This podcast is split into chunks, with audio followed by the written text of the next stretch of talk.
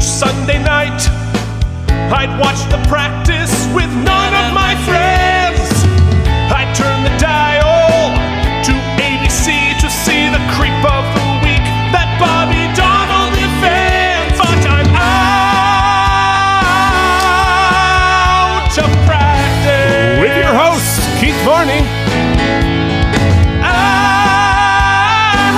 Out of practice. And Mike Iniglio. Way back in high school, most every night, my mom watched QVC, so I missed the practice. There was no TiVo. What could I do? Wait 15 years, get fat, then stream it on Hulu. Out of practice. As anyone who's ever met us knows, our mute button doesn't work. out of practice. Which is great for all of you since I'm going to eat breakfast. Out of practice. And welcome to the Out of Practice podcast, working week by week, episode by episode, through David E. Kelly's award winning show, The Practice. And we are trying, apparently, going to top our most disgusting episode last week with all of our sickness with you eating breakfast. Oh, that's going to be great for everybody. Speaking of great for everybody, Keith, not only is it 56 degrees outside somehow here in the dead of December, but it's SantaCon, everybody's favorite day of the New York calendar. Oh, is it really? Yeah. Oh God! All right, well then I won't be leaving the home again today. For any of our people across the country who maybe have somehow avoided the glamour of SantaCon in their town, do, which is the truly the merriest Christmas. what what is SantaCon, Keith, and why do we as New Yorkers specifically hate it? Well, we basically get flooded by drunk, chubby white dudes in Santa Claus outfits trying to destroy as much of Manhattan as possible. Yeah, that's pretty succinct and accurate description. So I will leave it there for those of you. And it's and it's nice out today. Well, it's a little rainy, but it's warm, which really, which really means they're going to be on point. Yeah, so it's basically just going to lightly mist all over the vomit in the streets and the subways. So enjoy that, folks. Keith, I have an admission to make. Okay, let's hear it. I had to do so the other I guess a couple a few days ago it was it was fairly nice outside and my wife as she so lovingly does sometimes recommended to me that I leave the apartment and go Oh. outside Oh, and so- that seems like a really good idea. So I did so. I went down to Union Square here in New York. I, I went through the holiday shops. I went to Nordstrom Rack. I went to the comic shop. I just, I basically, really? I mixed adult, some adult things to some childlike things. I had a great day. And what I decided to do was I want to experience a full episode of our podcast. Oh no, why would you do that? Well, I figured that we've done what forty some of them by now, maybe more. Uh-huh. So I probably, I mean, one of us should listen to one of them, right? some At some point. point, there should be some quality control, which there has been none and will continue to be none. Anyway, I I am embarrassed and slightly giddy to uh, to actually say I really enjoyed it. It the episodes maybe work better v- via just my cans rather than watching them. I guess I'm less distracted and th- the audio drama there's something to it and our stupid snarky comments underneath it all kind of works so it's it's nice to be able to explain why anyone listens Well, folks, do enjoy us enjoying ourselves here on the Out of Practice. much like Keith's podcast. college roommate was enjoying himself Ah. Oh, yeah. Well, I'm not sure how much he enjoyed it after we made unbroken eye contact for a second. little did he know that he'd be on a podcast so many years later Ah, you know, I do think the punishment fits the crime. all right so let's uh should we jump in do we have any do we have any dude We information to take care do. of? We have a Filings and subpoenas. Filings and subpoenas. Filings and subpoenas. Filings and subpoenas. we have heard from our friend Linda who uh, works for or owns, I'm assuming, LRM Entertainment Media, who was very kind to share our latest post on Instagram and said if you are s- if you were still are a fan of David E. Kelly production series The Practice, this podcast is for you. And if you've never heard or watched an episode of The Practice while it was on air or via Netflix and Ovation TV, I'm judging you, not really. You should be judging them. It is all the more reason you should be listening to the Out of Practice podcast in uh, so very much appreciated thank you so much it is uh, really great to hear from everybody and great from to hear from our friend linda So Linda, when uh, you sent that tweet, or yeah, I guess it was a tweet or an Instagram, it Instagram, was an instagram I got a notification and I popped onto the Instagram to say thank you, and I started scrolling your feed, and there was a picture from maybe a maybe two weeks ago or so, not long down their feed, of Eugene of Steve Harris as steve harris uh, in, in a cameo he was doing in some show relatively recently. Holy hell, he looks zero different. He has aged zero. zero zero he is exactly the same as he was in the 90s in which uh, uh is- same could not be true for us although i, I I realized that uh after i got married and got fat again i'm basi- basically back up to my 90s weight so that's got to count for You're something back to right fighting weight, buddy. if the fight is very slow and sweaty and ends quickly. As all the best fights do. It's going to be a lot of SantaCon slow, sweaty, short fights Oh, yeah. this afternoon. Oh yeah. Uh, I have now. Before we get into it, I have a s- tale of victory to tell everyone from nay an hour ago. Oh, great. Uh, Jillian and I finally recycled our old television, which was a 65 inch giant, incredibly heavy television that lasted only about a year and then it died. But it's too big to fit in any of our vehicles.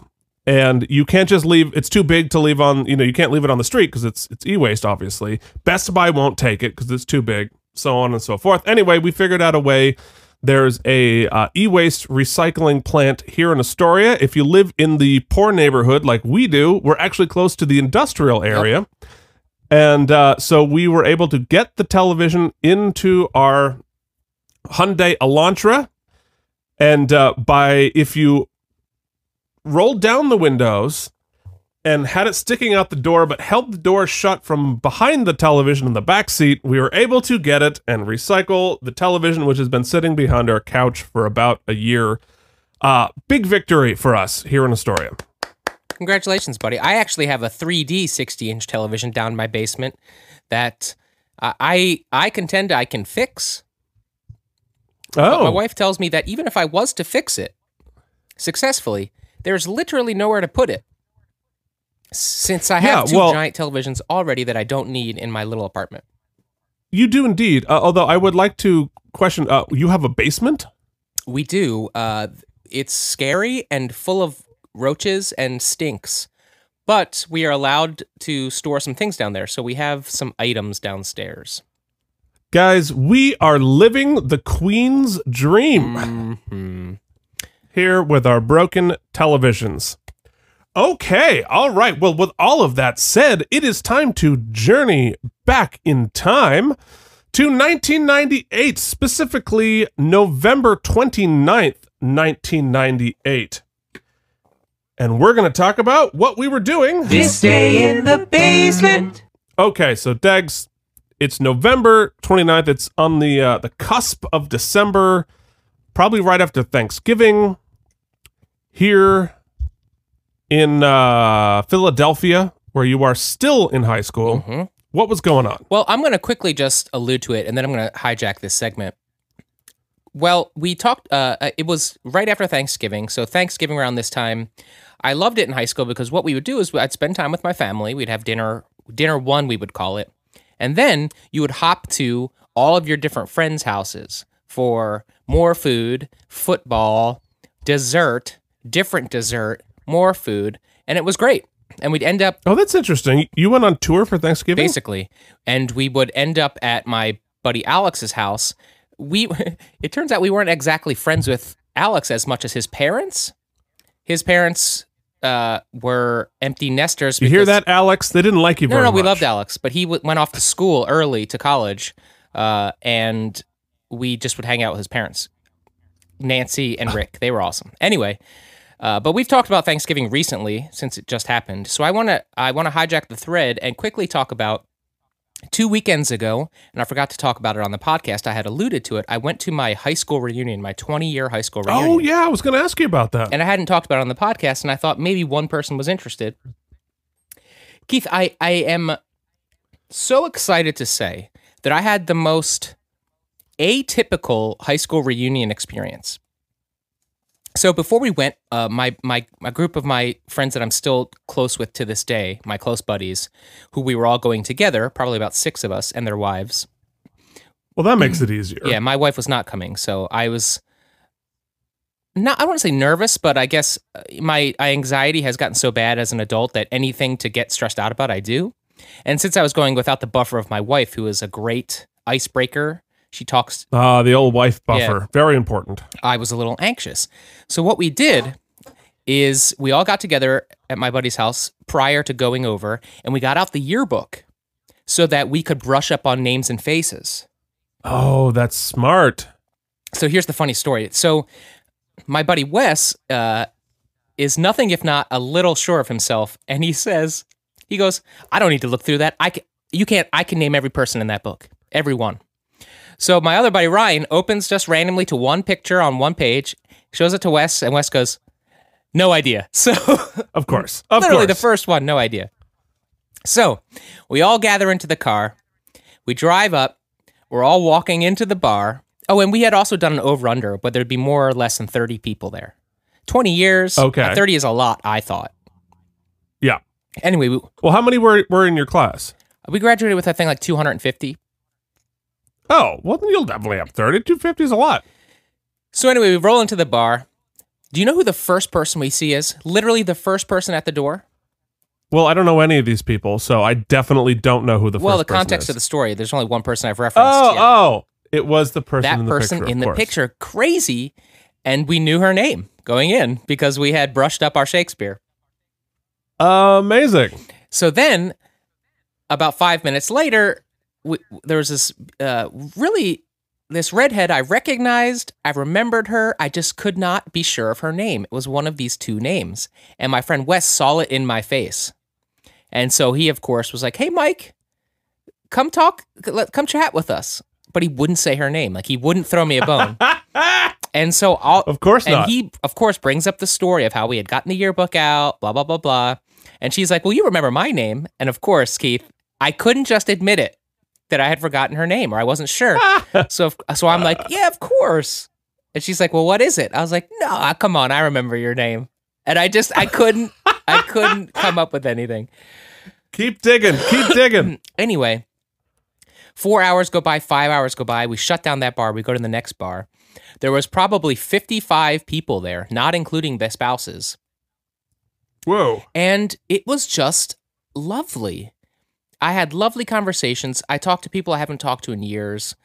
We we recounted old stories. There was a great slideshow playing, and we all talked about how lucky we were that 20 years later we were able to graduate with a class that yes, there's some a bit of rose tinted glasses. Obviously, there were some people who didn't have great experiences in high school or who were bullied or who couldn't be themselves or have had some traumatic falls subsequent to graduating. However, on the whole, it was pretty amazing that so many good stories and and great times were reminisced about and we just had a, an excellent time and I I couldn't be more surprised that it was as wonderful at- as it was. Will I be attending any more in the future? Probably a hard no. I think this is I don't know that I think this is the perfect ending. You know what I mean? Like I don't You got it out of your system. we don't need any sequels. Huh. Well, I'm glad that was fun. I I did not go to my 20th. God, I the part of me there's a part of me that dies conceiving of the fact that uh we both had our 20th high school reunion. Like it it was longer ago then we were old when we graduated from high school, Yes. which is really mind boggling. Uh, but yeah, I didn't go and I, s- I hemmed and hawed about it for a long It's like an eight hour drive. It's not a quick trip to Philly. And uh, I, I was like, I don't know, I don't know. And then I like I saw the pictures and I'm like, yeah, okay. Mhm. like I didn't I didn't feel necessarily there's like a couple of people there I would have liked to have seen. Uh but most of them not really. Honestly. Cause like the theater kids that I was actually friends with, I kept in contact with to some extent, or, you know, or to the extent that I wanted to. Uh but uh yeah, no. Anyway, uh all right, so let me talk about my this day in the basement and I'll be brief. Um so I sort of have alluded to before that my freshman year in college wasn't great. Yeah. And Totally. that I was dealing with a profound amount of social anxiety. So uh, I basically, during the week, I was fine. And I had, I had school to go to. I had, uh, you know, I had a job. I was working there, but I was too afraid to call anybody or interact with anybody and say like hey what are you doing it's friday night i couldn't for whatever reason i just was not capable of doing it so between friday at 5 and monday at 9 i basically hid in my dorm room and it was very uh it was it was pretty grim honestly like looking back on it i was not a happy person and really could have done with some human contact uh but at this point, I was developing a uh, a new friendship that I was really enjoying with uh, a a fellow voice major. Her name was I'm not telling you, um, but she was she might be, and I know some absurdly talented people in my life, but she might be the most talented person I've ever known.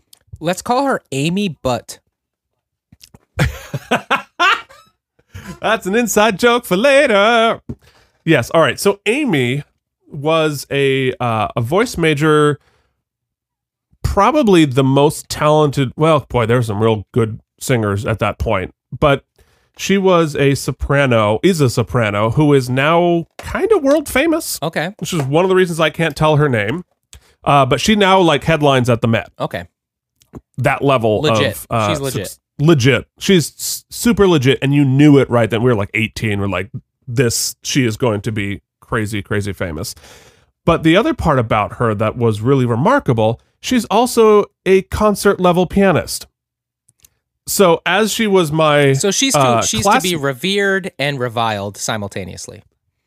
Yeah, well, exactly. But she, at this point, uh, one of the things that I didn't know about showing up at Eastman uh, as a voice major from Vermont was that, oh, yeah, no, you would need to have an accompanist, which is a person who attends all of your voice lessons and plays your recitals, that kind of stuff, like your own personal pianist. And it was, you had to like pay them. And of course, I was just barely scraping by financially to be there at all.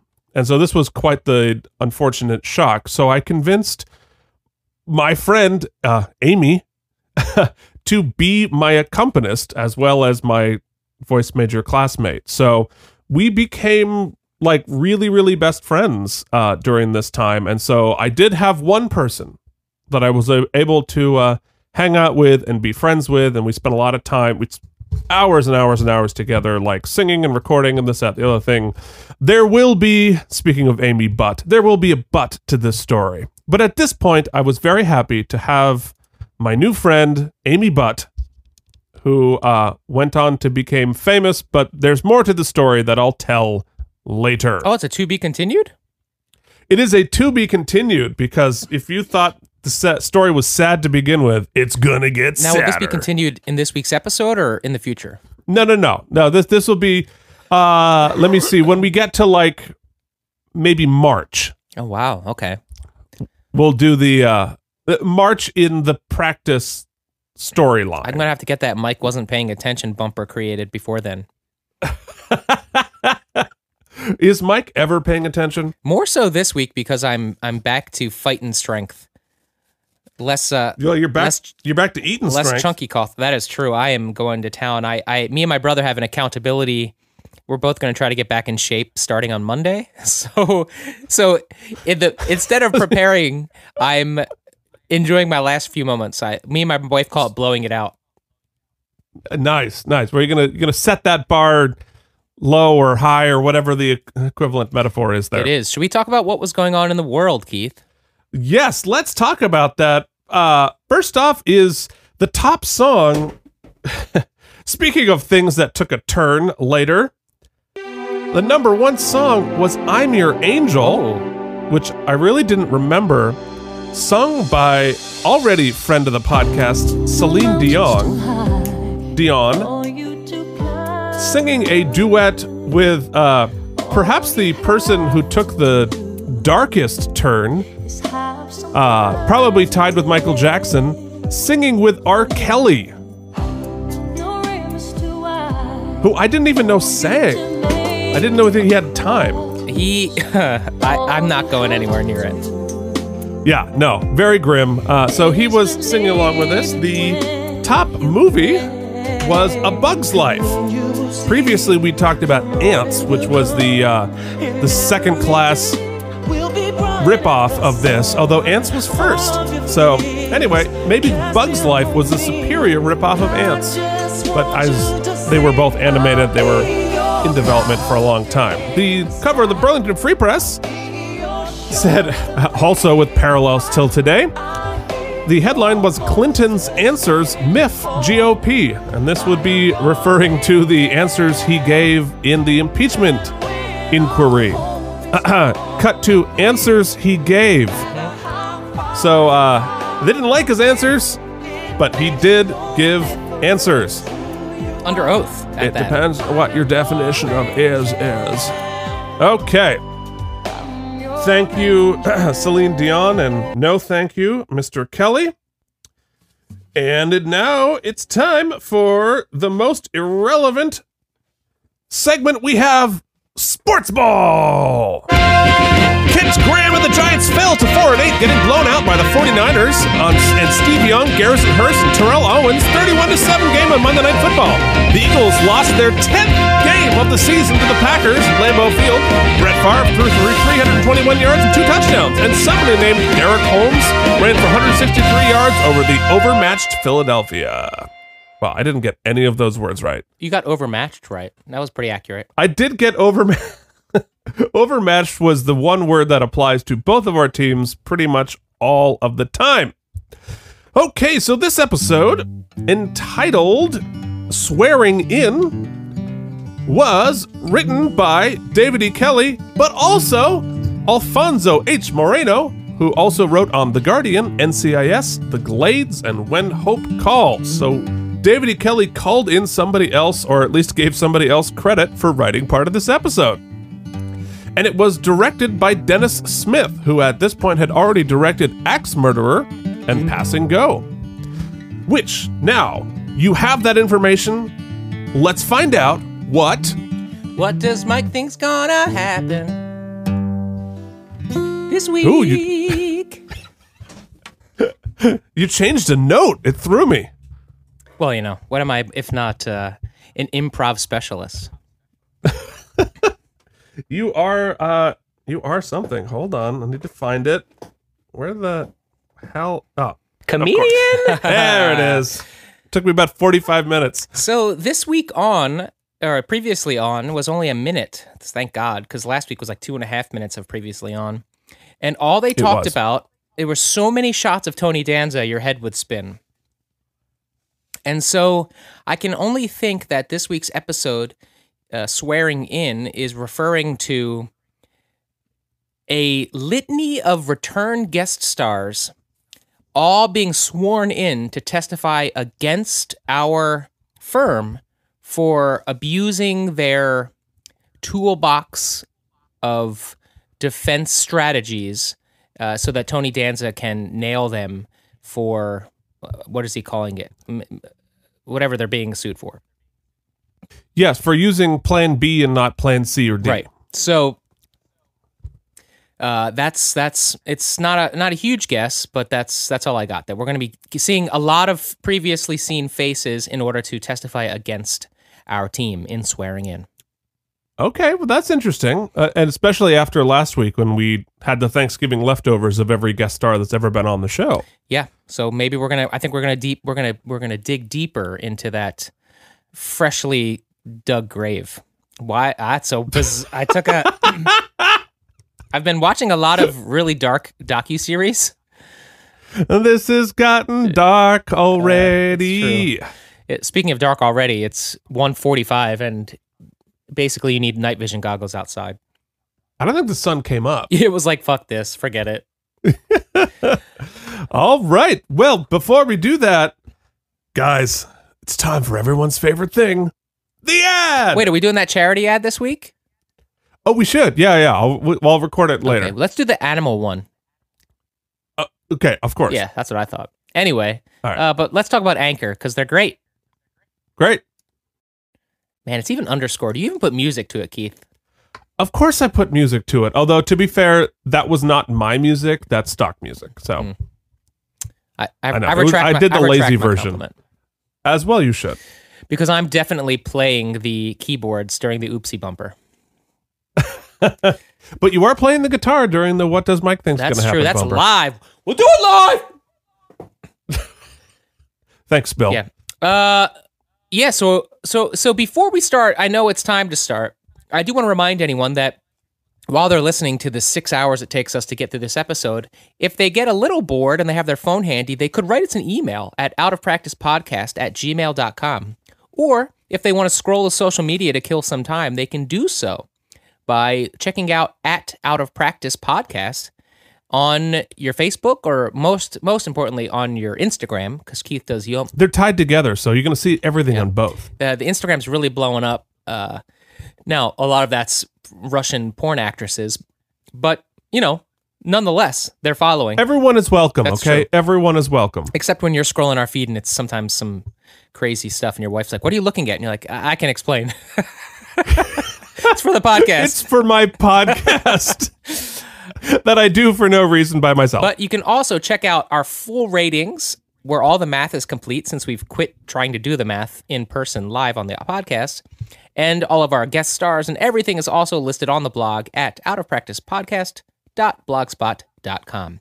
And now, without. oh, And- go ahead.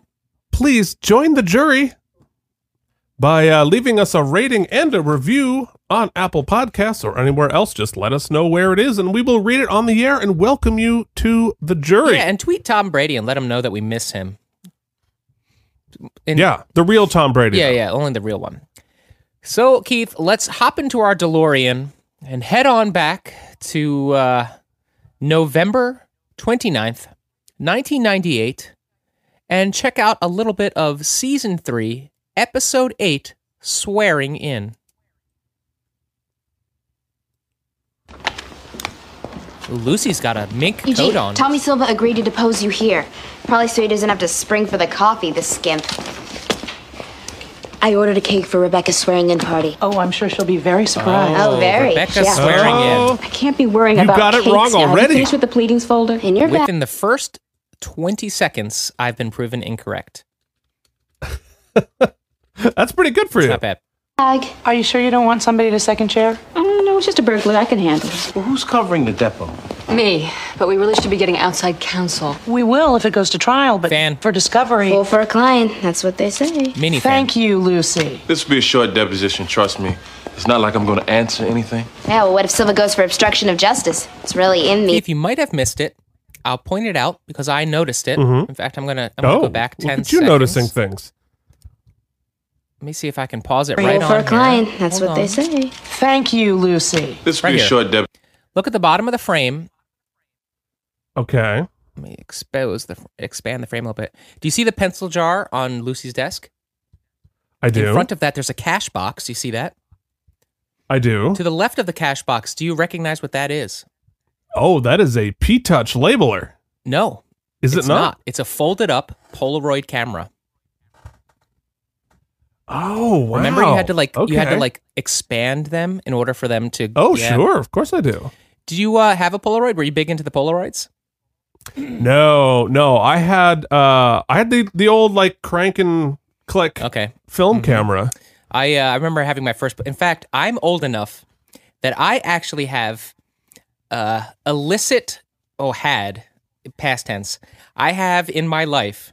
This is for another podcast, but I have in my life uh, been in possession of and taken scandalous, inappropriate for not safe for work photographs uh, in intimate situations using a Polaroid camera.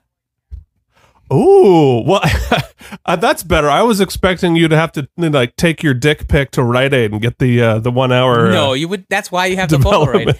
I, I actually remember because I'm actually uh, against, despite all predictions, I'm actually a pretty pr- good person. So I remember in the future, you know, you can just delete your hard drive nowadays. You couldn't do that with Polaroid photos, so I remember actually burning them in order to like dispose of them once I had moved on in my life. well, I think that's probably uh probably the smart thing to do. Yeah. Okay, now that we've taken that that this day in the Trust me, basement, that dark, It's not dark like I'm going to answer anything. All right, No, I'm if someone goes imagining for you obstruction of airdropping justice, your it's Polaroid really in dick these pic, which is days. literally just like flinging it like a paper airplane, like a card trick. like a card trick. Oh my god, guys, we need to talk about. um, Oh jeez, I can't find. There it is. Who's that? Mighty David E. Kelly player. Who's that? person that we're gonna be excited about? guys because dex doesn't understand the importance of what just happened kathy baker just walked into the office kathy baker of course played dr jill brock on picket fences Oh. for which she won a golden globe and three emmy awards for that character in david e kelly's show Wow. Kathy Baker was also in Mad Dog and Glory. She was an Ally McBeal. She did a major arc on Boston Public. So, two other shows that exist in this universe. She played two other characters on. She was also in Cold Mountain. She was a regular on The Ranch. I'm sorry. And she was in Edward Scissorhands. So, if you're a David E. Kelly connoisseur, like, of course you are if you're listening to this, guys, Kathy Baker is on the show. So when she walks in the room, we should hear something along the lines of Yes. Oh wow! Way to cue that Hey up. man, that's what I do. Actually it's not what I do usually. I can't believe it actually timed out correctly, so we'll just It's what I do. That's impressive. Okay. Well, Kathy Go Baker right just into my walked in. office. Something's Hi, gonna happen. Lucy Hatcher. Evelyn Mayfield. I take it you've met Jimmy. I can introduce you to the others later. oh, what a somber underscore. Yeah. Well, what do you find out? What she did? It's a baby shaker, right? Client, Lucy. Client. Right. The baby shaker client. Good handshake. Wait, she killed her baby? Strong wrists. Oh, I can feel something's gonna about to get abused this episode. Your privilege. Do not abuse your privileges. But thank you for the exposition. Uh, there, Lucy. She shook a baby. To death? So that's that's a really cheery way to uh, spend our opening credits. Thinking about that, That's horrible. yeah. Well, you know she wasn't going to come on and have like shoplifted. If somebody won three Emmys for you pre- previously, you're going to give her something terrible that she did. And uh, if you're a Boston Public fan, she did it with both of her hands. The results of the Just like Keith's psychiatric college exam are roommate. supposed to be in this afternoon. And assuming she checks out, they'll let her go. Oh, no. I passed the polygraph. Lie detectors aren't foolproof as far as they're concerned. We discussed this. Plus, dead baby, they are not about to just let you go. Well, how about they arrest the one who did it? Uh, I'm going to revoke They your ever consider privileges that? pretty soon. I'll know more by the end of the day. For now, Remain calm, yes, I know. They accuse me of killing an 11 month old child, but I should take it in stride. I should. I should just stay calm. their case is weak. The fact that they gave you bail, they know their case is weak. Let's just ride this out. And yes, stay calm. hard not to stay calm with this underscore. Yeah, it's like a musical quaalude. I I would like everyone to stop and I was admire walking my towards the side restraint entrance after he when said I saw a "Ride man it out, exiting the not warehouse to with an pull armful up, of laser disc uh, players. Tyler Swift's how far Shake It apart were Out you at in the that time? moment. About seven or eight yards. And what happened next? I called out for him to stop. He dropped what he was carrying and ran towards the alley. We're instructed not to put our lives on the line to protect property, so he got away. How is the lighting in this area? There's a light above the door. I got a very good look at him. Do you see this man today? He's the defendant. Okay. How many laser disc players? Security guard! Security professional. So the security professional is played by Nikki Michaud, who you would know from Shameless, In the Dark, Good Trouble, Animal Kingdom, Lincoln Heights, The Shield, and Six Feet Under. She's had a pretty good career for somebody who started as a security guard talking head. Security professional. Security, sorry, security professional. Yeah, those are all excellent television shows. They- uh, yeah, she's done really good stuff. Four. Still in boxes. Yes, ma'am. So his face was covered when you saw him. Four boxes, each about 10 now inches. we're swearing Rebecca in, or her swearing in ceremony as a lawyer is coming, uh, apparently this episode. Yes. But this is only the second time we've seen her litigate in the courtroom. Uh, I think third. She did that. She did the uh, the the trial with Jimmy about the guy who was planning to kill his wife but didn't. Oh, right. Did she actually? Was she? Did she? She gave the closing. She had a read on it. Remember? Yes, she had a read. inches high must have at least partially covered his face. But then he dropped him when he ran. He ran toward you? No, away. But there's a moment before he ran. I caught a look. A moment. Seconds. Seconds. More than 10 seconds. No. More than five. It was like two or three seconds. Oh, Two or three seconds. But I got a very good look. question If before you you, see- man. Pause Move to it. strike. Back before there. There is an extra on the jury who is back. So this lady has been on multiple juries thus far, but she is the one if you follow us on Instagram, you will see her remarkable stink face during the porn episode. And now she is back giving severe eyebrows in this jury. So uh, follow us on Instagram, and I'm going to post a picture of her returning as a as a recurring extra who apparently has a lot of extra time to be on juries. Does she have a name, Keith? Does she credit it? I she's not. Did you have any conversations with Steve Robin prior to his testimony in the Vogelman murder trial? Yes. Did you discuss what questions you would probably ask him? Yes. Did you tell him that you plan to accuse him in court as the one who killed his sister? Work product? Don't answer. Dear Tony Danza, what's the name of his character? Sorry, I I blew you off on our date. Yeah, I'm sorry about that, but what's his character's name? Let me address the proper fictitious character. The character's name is is We're not a bitter podcast.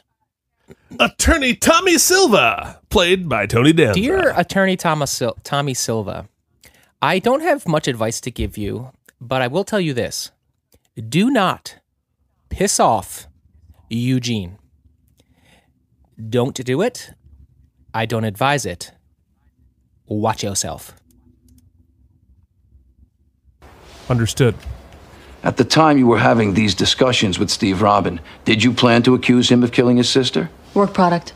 All objections have been waived. Not on privilege. We've got it on record, all objections except to the form of the question. Of course, we're not going to reveal Hey, we can internal. get a court order. Fine, do it. But for, For those now, of I just you move uh, on. playing at home, work product is the lawyer Are equivalent you of familiar executive with privilege. the term Plan B? Work product. I'm just asking if he's familiar with the term. And I answered. Work product. Move on. Keith, is it just my my thirstiness, or is there a when you little bit accuse of Steve sexual Robin tension in between open court of possibly being uh, the one Tony who killed his Danza- sister, You and Tony what facts Danza? did you No, no, no, rely on? him and Work and, product. uh, her, Kelly? This is the Kelly way we're going to play it. Or is it the characters? Sorry, off the record. I think you're just thirsty. You're suing us. You expect us to play nice? Did she do it? Lucy. Because I saw it on court TV. And they did this reenactment. She just shook and shook and shook. Lucy. So Lucy decided that she needed to do a, f- a full on physical recreation she's, of the shaking. acting out shaking the baby. Whilst wearing a full on snow leopard coat. A like clearly cheap fake snow leopard suit. Wait, Keith, wasn't there a, a fake bumper for what the hell is Lucy wearing? Didn't we have a segment brewing? Oh yeah. Oh, I, I didn't do a bumper yet, but I'm gonna have to. uh We definitely do one of Yeah, those. could you do it in in really really offensive Asian stereotype music? No, I s- definitely will not. Come on, Bobby. Throw me a crumb. Did she do it? She this didn't. exists on the internet, sir. Because I saw it on court TV. She just shook. Ten of people And listen to shook. this. Lucy. You should know what people are saying. Lucy's character is is still getting fleshed out. She did okay, she's broad. but it's close. She's she's a little bit I in a think you gotta different show. testify. But you said if I take the stand, the DA can bring up my record. Yeah, he can. Well, if they find out I got two priors, won't they think I did this one? They might, but I don't see much choice. Okay, how is it we can't find one witness that saw you at the bar that night? It was crowded, and I only been there that one time. Who's gonna remember? Without a witness, it's like you don't have an alibi. All right. What?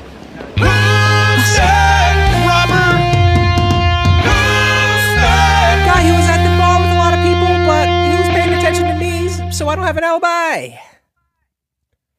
Wow, that was much more specific than you usually are. I appreciate yeah, that. I don't know. I, I I woke up this morning and I was like, you know what? I'm gonna give it. I'm gonna I'm gonna give it the old college try today, even though I didn't go to college or Oh finish my it. god, we are given we are getting seventy nine percent of Mike and Deglio today. Oh, Trust me. How exciting! Seven to nine is about We- all you'll get.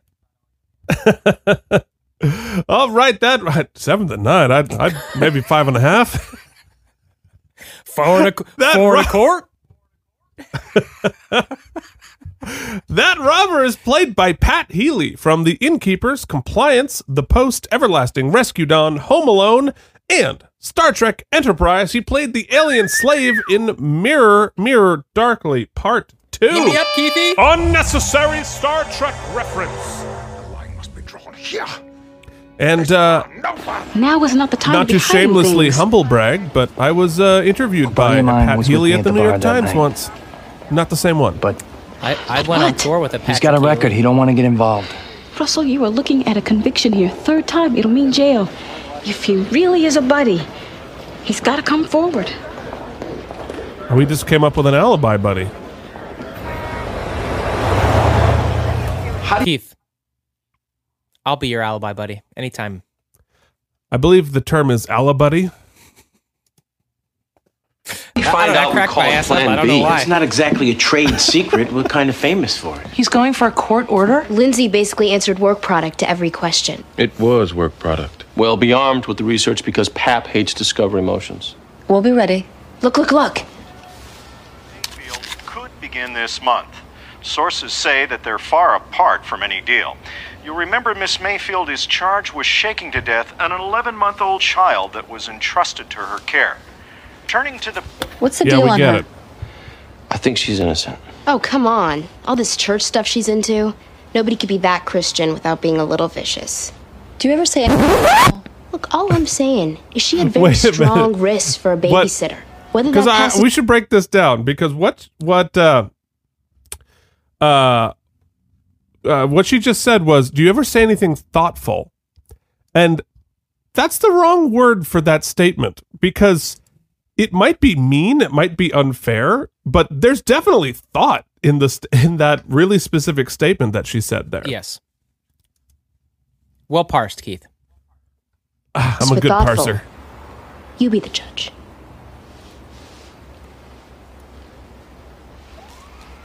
so you guys were together the whole night Yeah. at a bar called Little Freddy's from 11 till closing. Yeah, that's right. I'm a little curious why you didn't come forward before. I mean, this is your best friend we're talking about. Now, I understand you have a record. Miss but- Washington, I, I got a decent job. I don't look shifty if, if at all. it got out that Oops. no that's your last one Uh, I was a mistake. sexual assault conviction, in 92. We're the Oops podcast. Back dude. in New York under another name. What'd you do? They say I raped the girl. Anyway, let's just say I don't need that coming to light, you know? Okay, I understand. But Russell needs you. This is your friend. He will go to prison. Will they find out about my conviction? I- It's a small case. The odds All right. are they are going to do a big background check on some burglary. Accused rapist. Uh, convicted rapist. Well, he was also accused. Well, that's true. That's true. He was pre-conviction accused. Uh, this guy, this poor guy, his the actor who has not been accused or convicted of anything is Jack Kerrigan, uh, who you'd know from NYPD Blue, VIP, member uh, Pamela Anderson's show, No. and the Alien Nation TV movie, The Udara Legacy. You Dara, remember that show? Oh, forget it. Stricken. But there is a Ah, chance. Stricken from the record. Leaving in about 20 minutes. You need anything else? He dropped. uh, She sees a tattoo. He dropped his cigarettes. He went to pick them up, and she sees No. a dice tattoo on Okay. his wrist. And the music tells us this is very significant. And now his hand is weirdly pulsing on the tattoo. Rebecca. Huh? Yeah, boy. So definitely during this shot, the director was like, "Okay, let's get some B-roll of just a close-up of his hand. Now, can you like flex your wrist? Like, see if you can make it pulse a little bit." Yeah, do some push-ups. And then they used it. They cut to it. Oh, um, at night.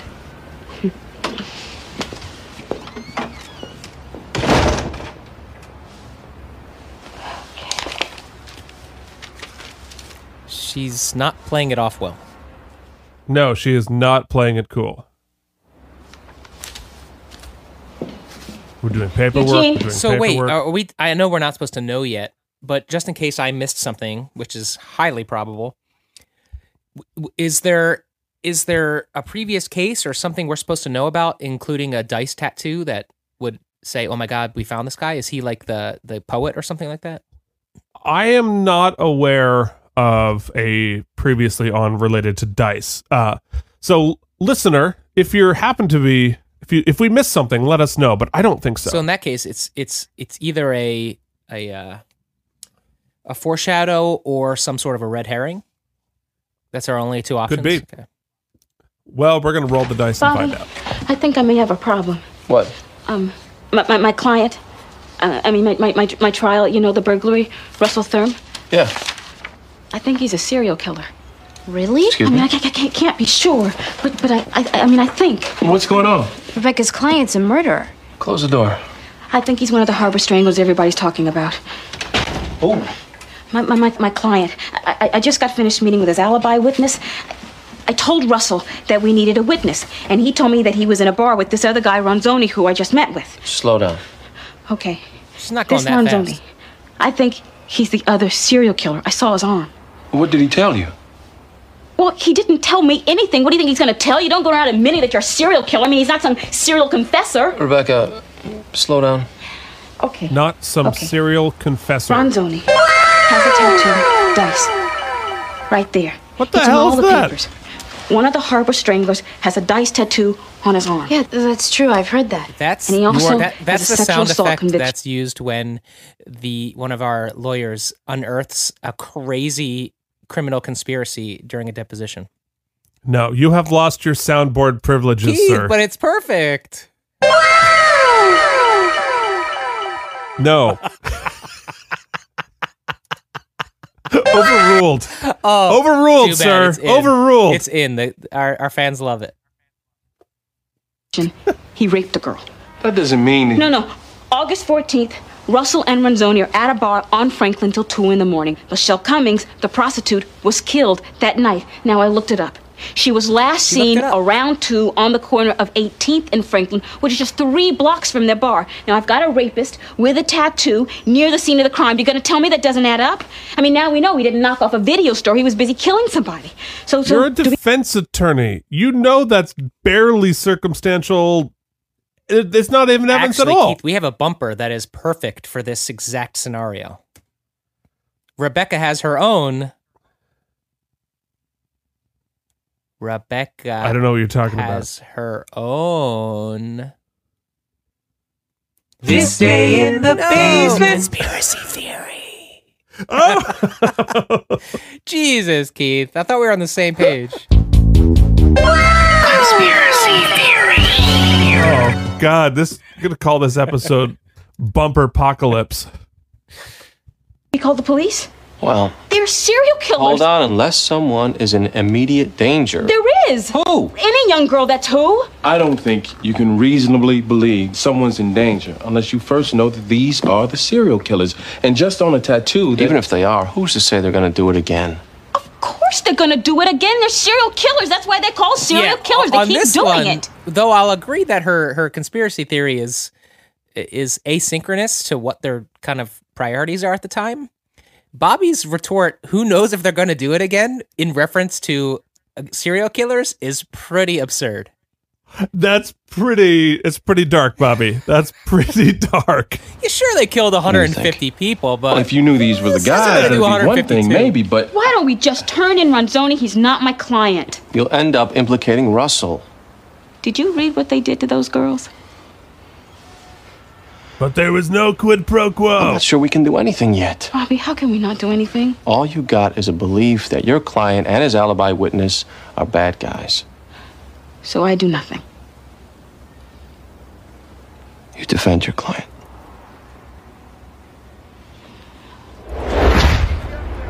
I mean, he's still right. but Asking them yeah, what they that's believed at the time pretty is not blasé. invading work product. Of course it is, when our beliefs are based on internal discussions made between each other. Take a look at the transcript of the deposition, Judge. They wouldn't answer anything. They also asserted work product to almost every request we made for document production. Documents that were generated in preparation. That's not going to fly, Miss Dole. You're not going to sweep everything under work product. all this, stuff falls under our strategy in defending. Yeah, and it's your strategy that you're being sued for. You can't pierce work product. If you could, Look, then This is a simple cause of action. He's saying that you didn't have a good faith belief for pointing your finger at the brother. He's entitled to explore that. it isn't that simple. If you allow I'm lawyers making to it that simple. Now, you answer all of these Yes, Lindsay, let's just drink some kava tea, maybe take a couple drops of CBD oil and relax. You're getting you're throwing briefs, you're contradicting everything every l- judge says. Let's especially in a trial that's saying that you guys play dirty, let's clean it up. these questions truthfully, completely, or I'll enter a judgment for the plaintiff right now. I mean, she is. I'd being appeal it right now. sued Get it for certified to millions of dollars And if we personally. lose, then we're right back before this guy who will be even more angry than You he weren't already afraid of is. pissing off Judge Hiller in the Pearson trial? That was after the verdict, Eleanor. This guy's the trial judge. Why are you we so can't salty be him about going that, into trial with a Eleanor? judge who's Plan B. biased We're even against involved. us. We're dead. table it. Tony D in the house. Hey, guys. Look, I know this sounds self serving, or like I'm trying to have it both ways. Truth is, I really don't like suing other lawyers, especially a small firm. I feel like we're from the same club. That aside, I am suing you, and you guys face some serious exposure. Not just money wise, but public relations, too. Be smart. Settle this. I won't push for anything beyond your policy limit. You know I'm right.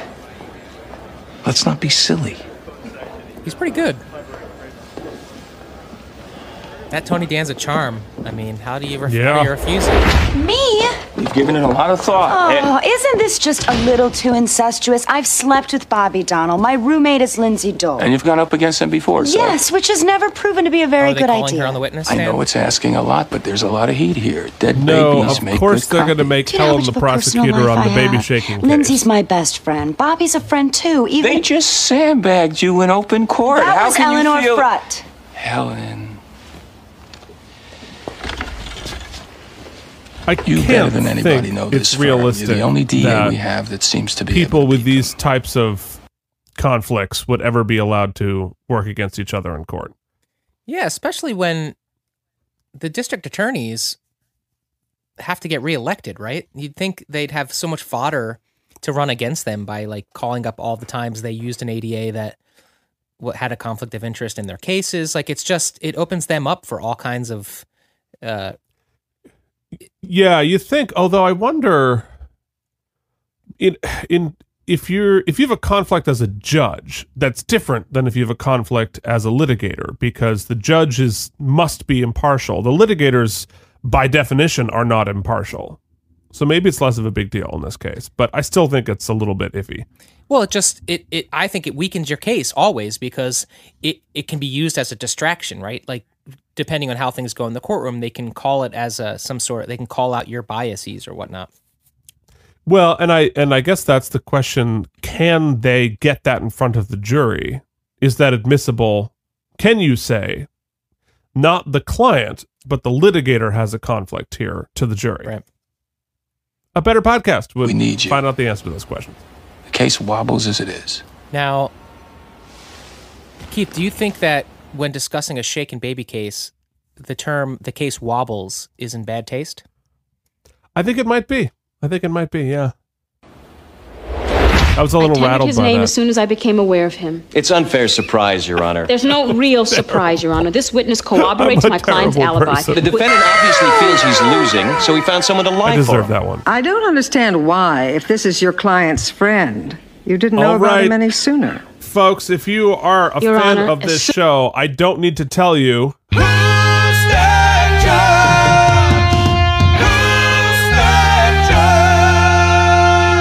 Okay, this is a momentous event for the practice. And interestingly, we saw her before, but she didn't get a line. It was a very sort of unceremonious beginning. But that voice you hear, that judge that you see on your screen, because you're definitely watching this on a licensed streaming platform, so we don't get sued. hashtag Hulu. Hashtag That- Ovation TV. Hashtag Amazon Prime. hashtag all of those hashtag don't sue us that judge is played by holland taylor the first appearance of her on the practice first of many you would know her from mr mercedes two and a half men the l world l world the l word she's going to do 29 episodes here with us on the practice you'd also know her from the truman show and bosom buddies Oh, great! What a great show. Great show, great actress. You know, Holland Taylor, welcome to the show. Many have called for Keith and I to star in a reboot of Bosom Buddies. Nobody has asked for that at all. As soon as I became aware of this witness, as soon as I had the opportunity to talk with him, I tendered his name. Fan. I'll cut you a little slack this time. I'll grant a continuance until 9 o'clock tomorrow so you can prepare for the witness.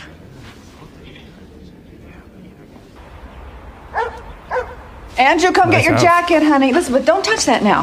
Here, put your jacket on. Guys, take the pumpkin bread to Mr. Kelly, one each. Thank you. Back with Kathy Baker at her house in this shot, which, if you pause it right there, this shot, it's hard to see on the little screen here. Basically, every shot in the scene is out of focus. Yeah. I don't know what happened. Like they brought the intern in for this particular scene, but th- this main shot to begin with is terribly out of focus, and the rest of it's going to look iffy too. It's like they did it on VHS. It's also looks like they're trying to use a lot of natural light, and I don't think that that worked out so well. Agreed. The report was not. Oh, it's terribly out of focus. That's what I'm saying. The psychiatrist thinks you could be in denial. What? He makes room for the possibility that you don't even have a memory of it. That's why you'd passed a polygraph. He's saying that I committed a murder, but I don't have a memory of it? It was a court ordered report. I, it, it can't be introduced, so I'm not even worried about it. But it doesn't encourage the DA to let you go either. Speaking of which, we just got a little more bad news there, too.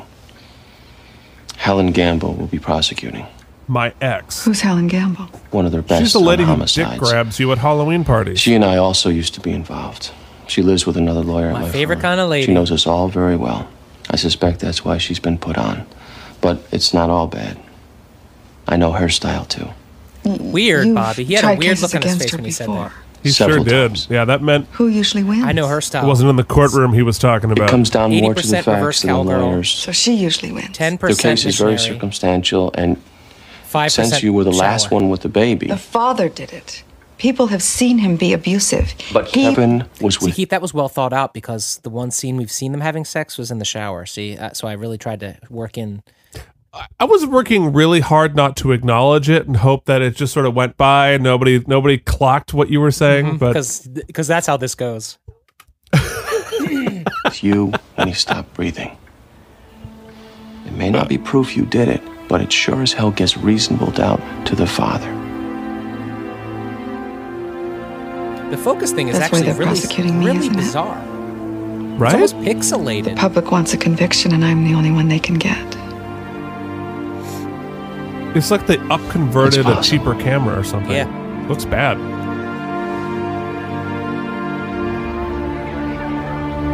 Just shoot it on your flip phone. We don't have time I want to you to set talk up. to everybody, anybody who knows her. Our whole defense might be it's not in her character. Okay. Eleanor, I'd like you to go over the medicals, see if anything's unanswered, pre-existing conditions. Cause of death isn't in question, Bobby. The autopsy was. I don't want to assume that. If the autopsy is accurate, fine, but let's not be giving them the benefit of the doubt. Is it just me, or is this a perfect plan B? We've got an abusive father, and we're just running scared because we got sued. Nobody's running scared. We'll go after the father if we have to.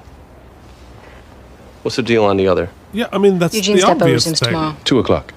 May I make a very unpopular suggestion? Forget it.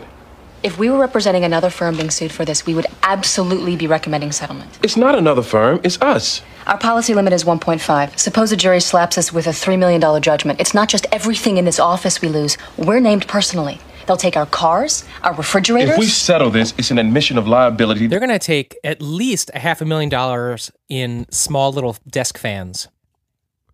Oh, y- yeah, I- they could start up a fan They're store. coming for the spare tire in Bobby's office, the pizza boxes. right. So many things.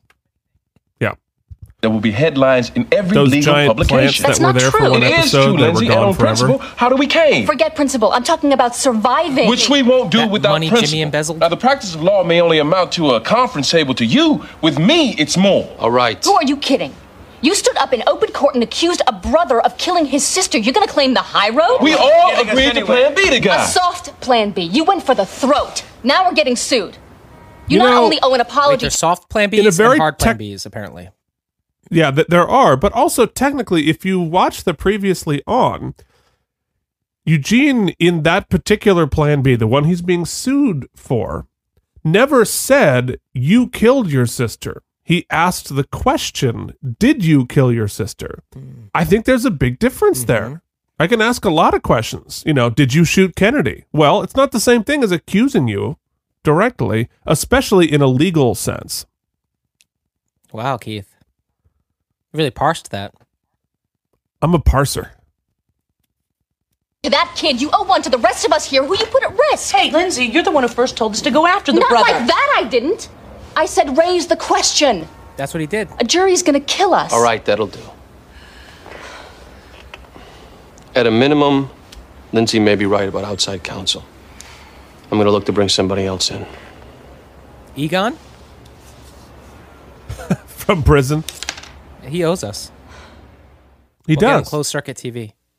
Should I send it back? I mean, it was supposed to be chocolate. This is German chocolate. Puke. Will she care? Jimmy, it's got coconut bits. It's just a cake, Lucy. Uh, f- for No. the record, I'm w- 100 million percent with Lucy here. Coconut bits are fucking disgusting. for the record, on my notes, I have the the c- this note in all caps. Lucy is hundred percent right. Yeah, I'm with you here. Coconut vomit ruining a perfectly good cake. They do it with cookies too. Uh, Oh, it's a great cookie. Oh, oh, there's coconut flakes on it. Thanks for ruining everything. it's worse than putting fruit, like surprise fruit, in your Oh cake. yeah, that's pretty Ugh. bad. Or in a candy bar, you're telling me you're going to give me chocolatey nougat, nuts, everything I love, and then stick coconut bits in it. Almond joys have nuts, mounds don't. Get that shit away from me. Make it feels like you got like sand in the f- in the- in your teeth. It's the Yeah, worst. What about it is pleasant? It's you're chewing. you know it. what? The out of practice podcast hereby says, "Fuck you, coconut." Yeah, we are anti coconut, and you know what? I'm standing by it. Yeah, come at us. Often does Coconut a person industry. get sworn in to be a lawyer. You know, this is a big thing, Jimmy. And if you enjoy it, You're coconuts. Celebrate big things with German puke coconut bit chocolate. I don't know why I laughed. Serial That killer. was So funny. bad. It was like real bad. Can I help you? Uh, yeah, I'm looking for a uh, Rebecca Washington. I mean, Mr. Ronzoni. I'm a serial killer. Uh, look, I'm having some second. Th- So, uh, uh, Keith, thanks for coming Yeah. in as our special uh, makeup artist or our stylist for this episode. No, I'm really happy um, for the job. yeah, Very we, happy to be we here. want to like we want to make this guy as cliche s- serial killer murderer as we can. What do you- Okay. what what do you think you can do for him? Well, okay. First off, uh, I want to use maybe three or four gallons of uh, big slick hair gel Mm. and give him a huge like pompadour that love it would have been sarcastic in the fifties. Okay, and then I'm gonna throw a enormous handlebar uh, mustache on him, and I'm gonna dye every hair on his body jet black. Interesting. Now, what about his sideburns? Should we give him a little like Italy boot hook? Yeah, well, it's it's it's not gonna. What it's gonna look like is uh, unintentional. Like I, I, I like the my mirror's broken, and so I thought I cut my sideburns, but they were sort of to the side. Uh, and I'm just gonna have it fall down onto my oversized, baggy flasher coat. Yeah. Now, I don't want to go cliche, but should we give him a Jerry curl? Oh yeah, yeah, yeah. Good, good, good. And let's make sure he grows his thick black neck hair so it pokes out over his baggy coat. All right. You know what? It seems subtle. Well, let's go with it. Classy. I love Just like by affidavit or. I don't uh, think you can. Suppose they dig up my record. You have already done your time for that. They can't do anything. Look, I, I will just ask you a few questions. Keep it short. Oh my God. What questions exactly? Do you recall where you were on August 14th at 1.30 in the morning? Uh, yeah. Uh, I was at Little Freddy's, a bar on Franklin near the I think I corner was of serial 15th. killing Somebody? Did anyone accompany you to the bar Right. that night? Yes, Russell Thurm. Uh, we arrived together around 11 and left together about 2. From 11 till 2, were you ever apart from Mr. That Thurm? fan is so big. Other than a couple minutes for a bathroom run, no. Well, how can you be Wait, sure there that she it was is. August? All right. There she is. All right. I am hereby naming her Donna the Juror. She looks like the exact she looks like the, the prototype for a Donna. I agree. So I don't even need to show the show you the picture on Instagram because you know what she looks like. She's Donna. Uh, we're going to see that on Instagram. And also, I would like to hereby then officially name her to the Out of Practice podcast Jury Hall of Fame. Ah, ah, Donna, the juror, welcome to the Out of Practice Jury Hall of Fame. Oh my goodness, what a big day. 14th that you were together. Well, I have a credit card receipt. Is this the receipt you are referring to? Yeah. Mark and identify, Your Honor. Mark Exhibit 7. Could you please read the highlighted portion? Uh, Little Freddy's, $31.78, Peter T. Ronzoni, August 14th, 1998, 1.57 a.m. Linda's listening hard. Thank you. Russell Thurm's name appears nowhere on this receipt, does it? Well, why would his name be on my receipt? So all the receipt proves is that you were in the bar that night, doesn't it? Objection. Sustained. Do you consider Russell Thurm a friend? Yeah. A good friend? I guess. You don't want to see your good friend go to jail, do you? No. Stayed in that bar until 2, huh? Yes. Didn't leave before closing. Right. Right. Right. I mean, that's not. P.S. This is uh, Spencer Garrett back as the lawyer. We're at a church now.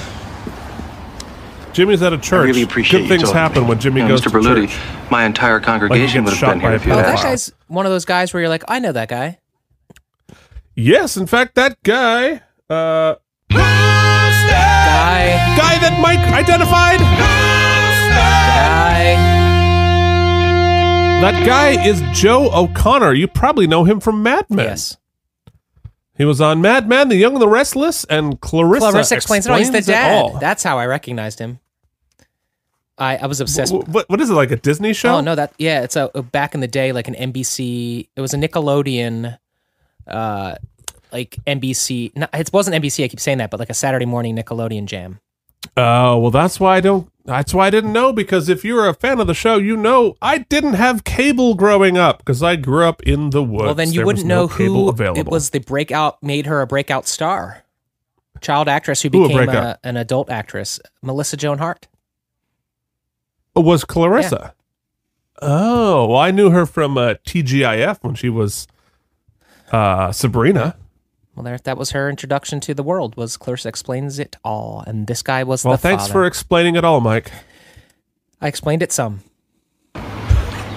You don't think Evelyn could have done this? It's beyond any possibility. I won't throw around the saint word, but Evelyn Mayfield is not only a gentlewoman, she's one of the most loving. I don't want to speak She's in probably hyperbole, babysat but the children of she's a over saint. half the congregation. Nobody's ever complained that she had a temper or, you know, killed babies. Used corporal punishment. No. Mr. Berluti, they're still calling her to Actually, it was it was a, a big misunderstanding. She wasn't actually shaking the baby; she was raising it in the name of the Father, the Son, the Holy Ghost. The Father, the Son, the Holy Ghost. you get it? Oh, I get it because I can see what you're doing. I see your choreography.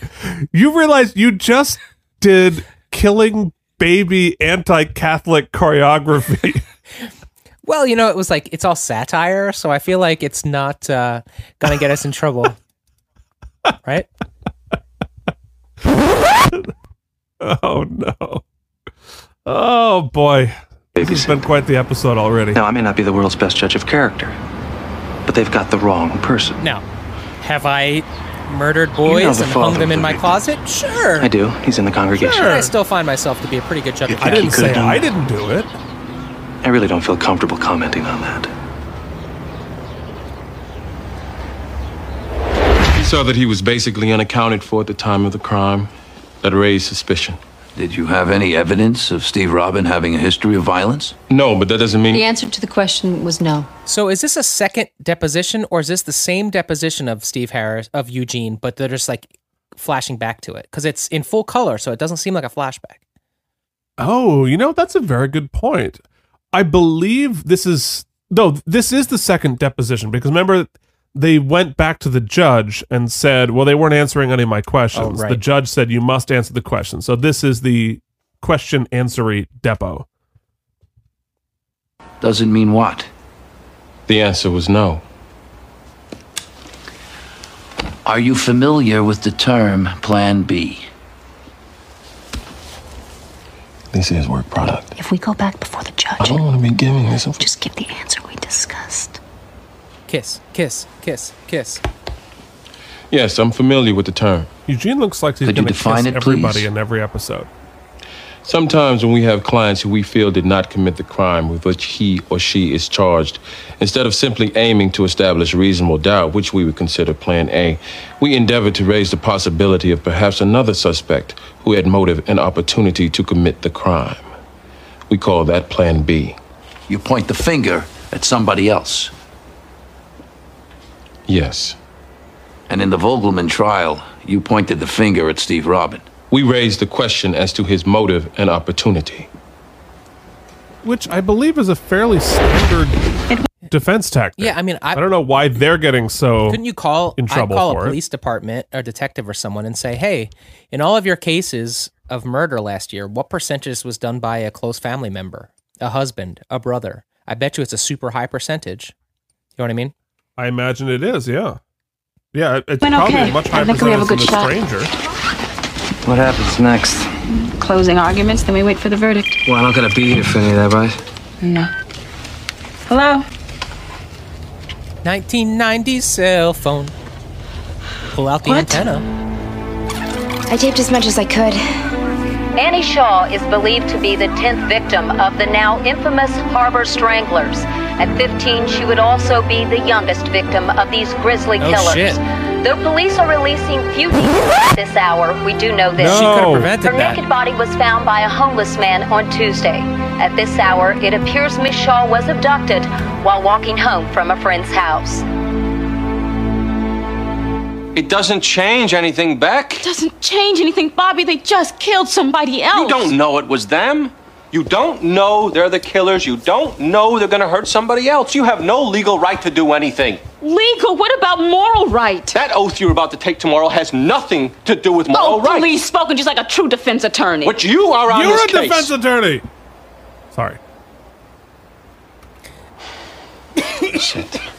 Bobby and I just said the same thing. Glad that mute button is working. Yeah, well, that was a waste of two dollars. This is the worst part of the job, Rebecca. But it does go with the job. I know you know because you've seen me and Eugene like and serial everybody killer here changes the agonize over game, this though. same kind of situation. The reason you're so frustrated is does. But I would imagine like she could because do it you know. after the trial was done. you don't have a choice. Like ethically, she's barred from doing it until you know during the trial. I didn't mean that. I didn't she's mean it. very much the wonderful person they claim. A wonderful They're out of control. However, she just saw that this person she believes is a serial killer just is while she's while they're delaying, delaying, and she's not saying anything, are still killing people. Well, and thus the the complication that our friend David has added to the plot to raise the stakes. That's why it's interesting. who shook a baby Well, I thought to it was death. interesting well, that's because why of I all think the denial awesome is sound effects possible. I'm rolling in. It would be unconscionable to hurt a child, inconceivable to her that she could hurt it. So if she snapped, she may have blocked it out. Mm, I'm hearing too many ifs. I'm not walking into court with if. Did she do this or not? I'm not saying she did it. You're saying she did. Wh- What's going on? Did you not Okay. find she was in denial? Inconceivable therapist. Non-committal witness. That now this talking about going down the rabbit hole on an episode that's already running long, but this therapist is played by Matt Gottlieb. However, on IMDb, the therapist is credited as uh it- he is credited as the judge at the swearing in ceremony, but that's not true. The judge at the swearing in ceremony is played by someone else, by Hal Robinson, who we saw previously as the same judge. So on IMDb, they switched credits for Matt Gottlieb and Hal Robinson. So uh, if you're playing at home, please make a note in your spreadsheet. Oops. Wrong button.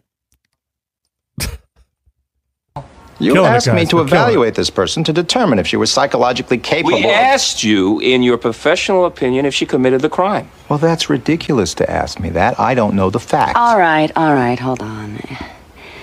If you don't think she did it, how the hell do you find her to be in denial then? Look, Miss Gamble. All right, I don't doctor, need- just tell us. I found a pattern of denial with her. Therapist just like When she's stood pushed, up in she anger. retreats into God and her religion. There were certain memory lapses she couldn't account for, but I don't think she was lying. I'm very confused here.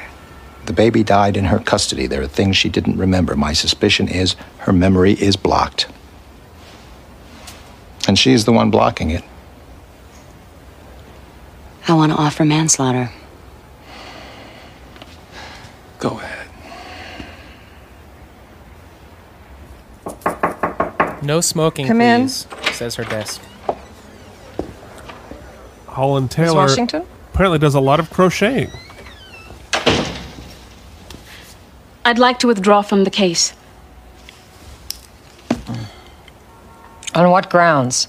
Irrecon- Chances that they every judge's chambers is the same set and they just have to redress it. So they're like, what can we do? What's her thing? Oh, crocheting, do it.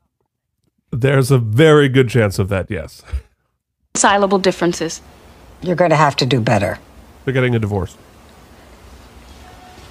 Hypothetically, let's just say a lawyer has reason to believe his client is a serial killer. Would that be legal cause? Is your client asking you to commit a crime or fraud? No. Your request to withdraw is denied. Shit. Hypothetically, what if he's about to commit a crime? You have knowledge of that? Well, not specific knowledge, but common sense. Common sense? You realize you violated your ethical obligations coming in here with this? You asked whether I had legal cause. I just posed a hypothetical. Counsel! Well, Keith, I guess some would say This is why Jiminy Cricket is a counselor to Pinocchio and not his lawyer. Hmm, that's true because the uh, Jiminy Cricket's ethics and the law don't always work hand in hand. I'm going to give you the benefit of intelligence and assume was just, that uh, you just knew thinking, before however. you walked in here.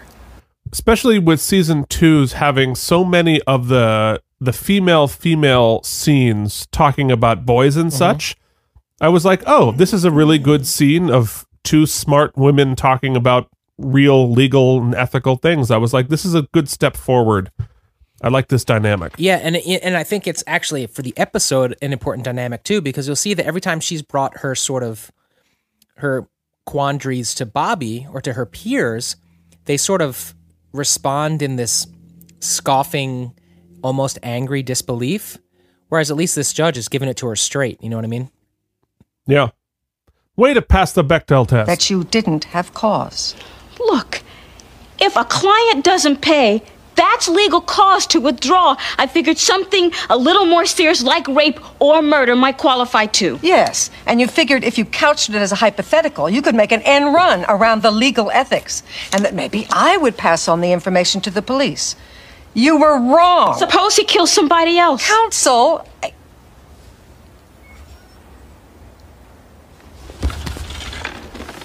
Great, great. did you come in here for me to make it easier for you? I will. Go and prepare your closing. And if I have the slightest suspicion that you are not vigorously defending your client, I will, I promise you, turn you over to the Board of Bar Overseers.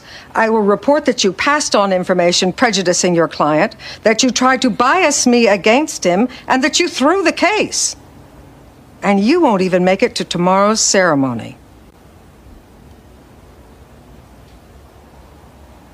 Now say thank you and go. Damn.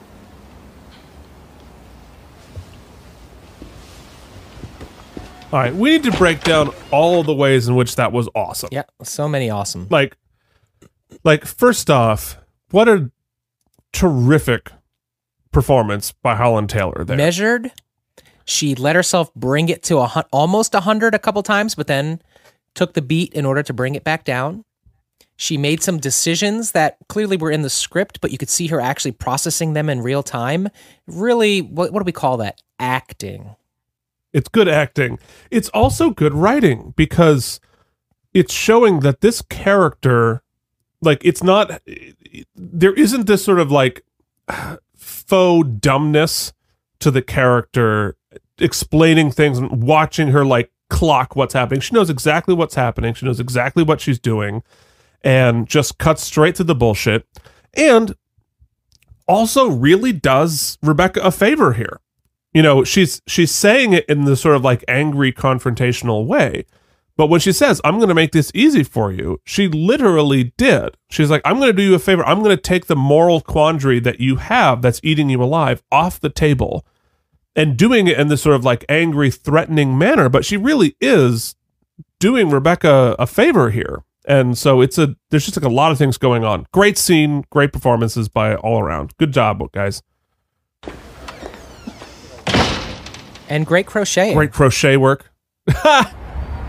oh my god, we saw the same thing at the same Manslaughter, time. best we can do. She didn't do it, Helen. Coroner's telling me she did. It was the father. Oh, come on, Bobby. Don't you think we'd like it to be the father? History of abuse, tendency towards violence. He was the obvious suspect. But the doctors tell us the death was immediate. Evelyn Mayfield was the only one there. I'm sorry. What did she say? I'm very distracted by her beauty. Well, so they were so Bobby was saying it's the husband. The husband has the history of abuse already. We know that. And Helen's like, "Well, we'd love it to be him, but the doctor said it happened immediately and he wasn't there when it happened." Is it true her church is paying her legal fees? My Keith recaps for Mike who's not paying attention. Helen. Because she make a Friend to she friend. make a oh, me- yes, let's trade on that trust thing I've got going with your office. I think she's innocent. Bobby, you always do. And you always think they're guilty. Well, that's probably why we didn't work out. Oh, That's also your let's job. make it about your relationship. I'll, um, But I'm okay with that. I'll give you manslaughter. I bet you would. Miss Washington?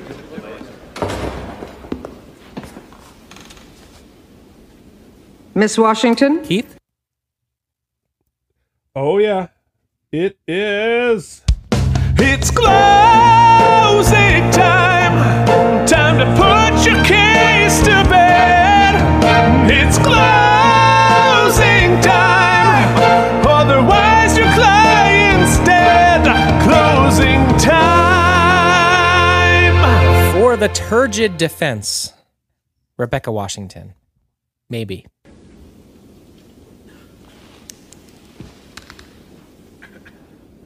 Good cough, extra. You too. It wasn't us for the first time in three This may episodes. seem like just a simple burglary case, but there's much more at stake. I promise you that. It's the integrity of our criminal justice system. That system is designed to preserve people's rights. We go to great lengths to do that. One right is that someone can't be found guilty without proof beyond a reasonable doubt. What do we have here? A nighttime ID, boxes covering the burglar's face, the security That guard extra is catching coughing a through this entire momentary scene. glimpse. That is their entire case. Not a big part, not most, but their entire case. A few Good God, seconds man, get it together. as the suspect was running away in the opposite direction with boxes blocking his face beyond a reasonable doubt.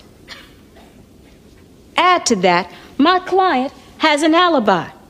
Mr. Ronzoni placed him at a bar at the exact time of the crime. Yes, they're friends. But he had a credit card receipt, didn't he? The DA is going to try to get you to believe the security guard more than my client's alibi witness, even if you do. That is not enough to convict. There's Linda. Remember, your verdict here isn't one of those news magazine polls where you dial a 900 number and give your opinion. You are not here to render your opinion or your hunch. You're here to uphold an oath. An oath that's the Is she very talking to the essence jury or to of our herself, jury Keith? system. Oh my God! Don't take it's so away a layered. man's freedom unless the state satisfies a burden of proof. They didn't. They didn't even come close. They barely tried. Okay, so you're Sean, Okay. and you are the sound designer for this episode. I don't know. okay, so I've been feeling like our episodes just don't have that sense of realism uh, in the sound. Is there any way that you could put in somebody having some sort of like a coughing fit to the point of almost a seizure through the entire closing? Yeah, would it be cool with you if I made it very loud and very apparent in the pan? Yeah, no, absolutely. And if you would have it just like coughing over the important pieces of dialogue, Yeah, do you want me to put some reverb on there so it sounds like it's bouncing off the walls of the courtroom? that would be that would be great. We really want to match it as as much uh, of coughing over important pieces of dialogue as this podcast that I listen to called Out of Oh, that's Practice. smart. What if we do something sort of outside the box and like just something like totally non sequitur? You're fired. about you, but I always find it a little suspicious when defense lawyers start waxing about oaths and integrity of systems and burdens of proof. It usually means they're short on facts. Our system isn't to turn criminals loose.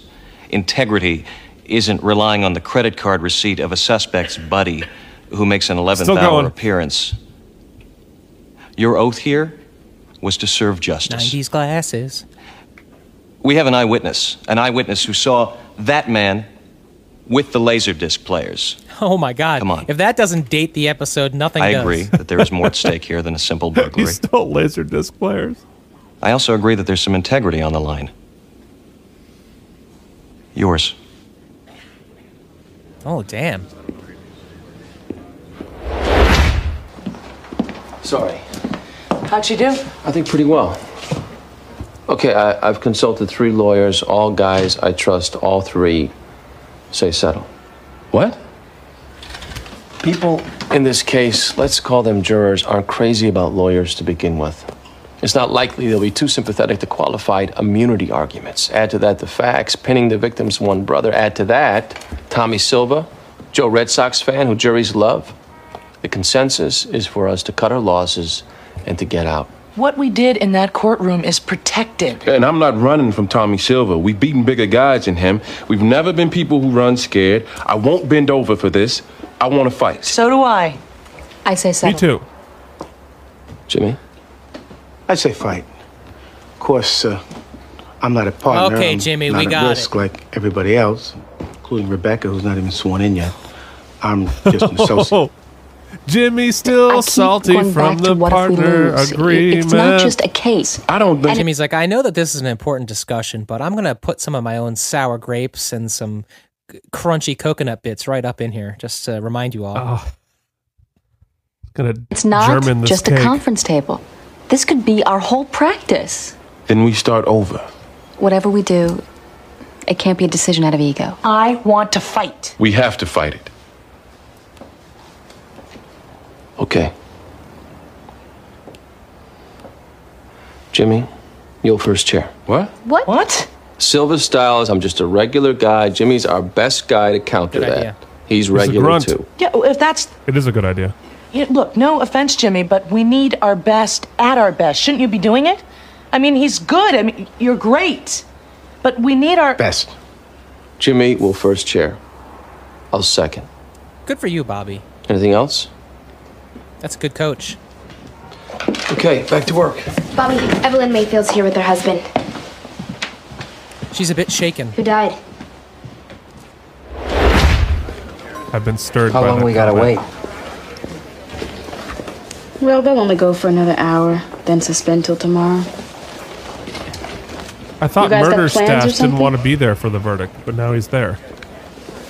Guys, you're giving me a nice, uh, you're, you're n- giving me nice acting. However, since the scene is just you guys sitting on a bench, could you fidget nervously and really make yourselves look like guilty people? Yeah, no, okay, no problem. I'm great at fidgeting. Fumble with your cigarettes and that, and let's close up in on that tattoo a couple times. Great, great. Oh, is the tattoo relevant? Is that important? They've offered manslaughter. It's something that we should consider. Surely you're not suggesting she plead guilty. What I'm suggesting is they have a medical case indicating that the child died almost immediately. That will be tough for us to explain. And there's a risk of a murder two conviction. That's 20 years, maybe more. Mr. Mayfield is played by Frank Ashmore. You could be out in three. But I didn't do this. I know this doesn't sound great, but whether you did it or not doesn't really matter. Doesn't matter. Guys, of course it we have matters this on one conversation level. all the time. In terms of deciding how to proceed here, what I have to weigh is the prosecution's chances of convicting you. But they didn't Your see the innocence is previous almost, episodes. almost irrelevant there. As I said, they What if have the a dad was like, circumstantial "Can you plan case, B but me?" in my opinion, emotion will be against you. I'm not crazy about rolling the dice. Not with 20 years. Bobby's been so measured lately. I didn't shake that baby. And I'm sitting with one of the best criminal lawyers in the city, and he's telling me to plead guilty. I'm telling you, you could be looking at guilty. That baby came to me crying. After about 10 minutes, I was finally able to console him. I rocked him until he fell asleep. She did do a hard air quotes. I put on him in asleep. his crib. I came back in about 15 minutes, and he was dead. Sids. If I'm convicted of killing him, then so be it. But I didn't kill him. I know it, and God knows it. And I suspect that that child's father knows it. Say it on the stand. And I will not say that I did do it just to get less jail time. Keith, up until this moment, my oopsies were pretty clear, and she's she's putting a kink in the works. She's yeah, right. She's well, you know, and honestly, like I believe her. Yeah, that was very compelling. Very if I'm believable. Bobby, I'm I buy like, it. okay, let's put that on the stand. That that gives us a shot. Absolutely.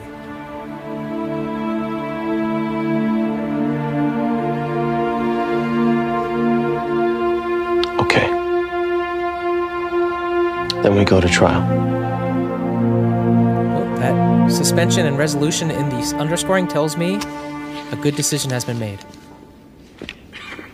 Will the defendant please rise? Okay, kids, it's verdict time. Members of the jury, have you We reached need a verdict? You. We have, Your Honor. What say you? In the matter of Commonwealth versus Russell Thurm, on the charge of breaking and entering at night, we find the defendant, Russell Thurm, not guilty. Good job, Jury is Rebecca. dismissed with the thanks of the court. We're adjourned. She doesn't look that thrilled. But honestly, if he went to jail for robbery, the other guy doesn't. Right. And the, I guess they just can't co-commit crimes together anymore. Thanks. Yeah.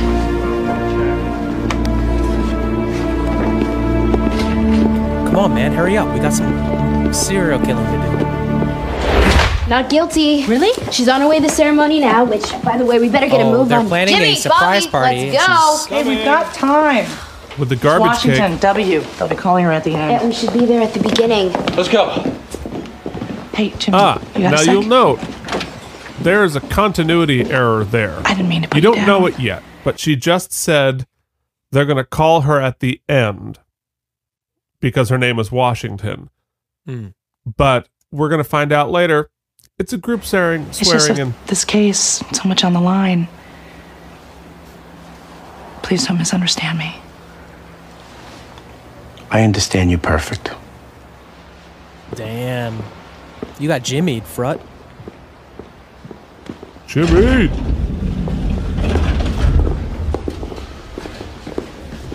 Can you believe she's about to be sworn in? Hey, you think I should go to law school? No. Uh, Ah. China Rain, I like that. Helen wears that. I'm not wearing China Rain.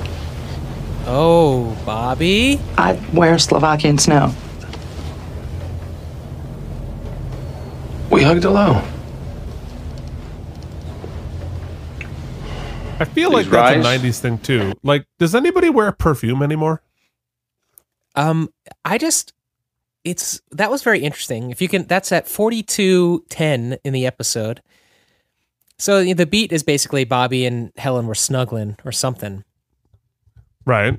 And Lindsay's pissed. Yeah, but the the faces Bobby made there was really on the nose. His like angry I got caught thing. It must have been directed, right? I would imagine, yeah. We hugged alone. He looks pretty guilty there.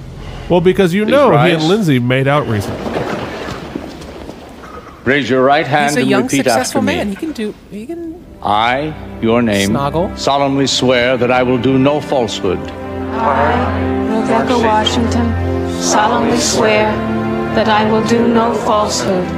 nor consent to the doing of any in court. nor consent to the doing of any in court, I will not wittingly or willingly promote or sue any false, groundless, or unlawful suit.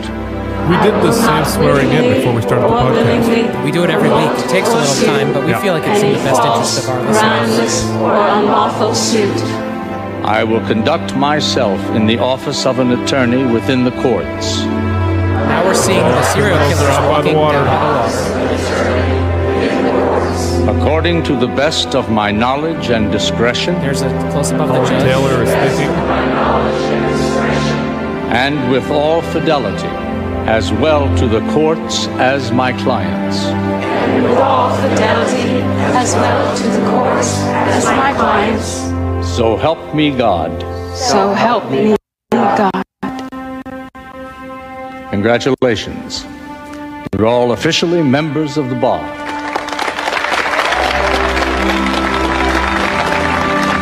Good job, Rebecca. I know you had mixed feelings, but good job anyway.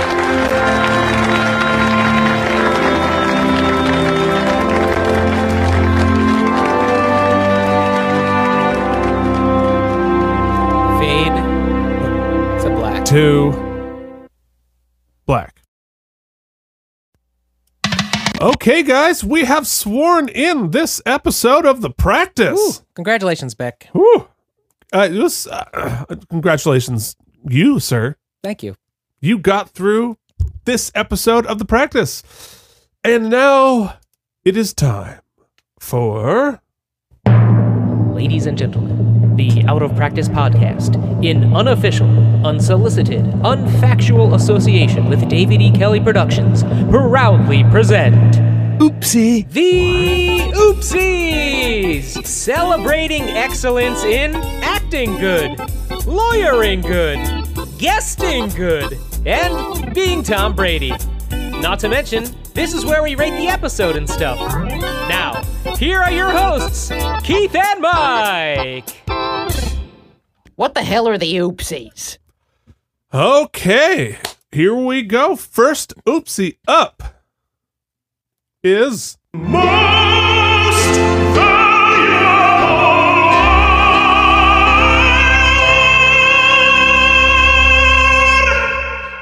Well, I think it's pretty clear cut this week. She's a new member to the bar, but she's still the same Rebecca D. Cricket we've always known and loved, and she had to overcome her own morals and ethics and marry them with what's expected of her. Professionalism. Yeah, and I thought she did Yeah. so with a plum. And despite trying to get out of it, she still saw it through to the end and got her client acquitted.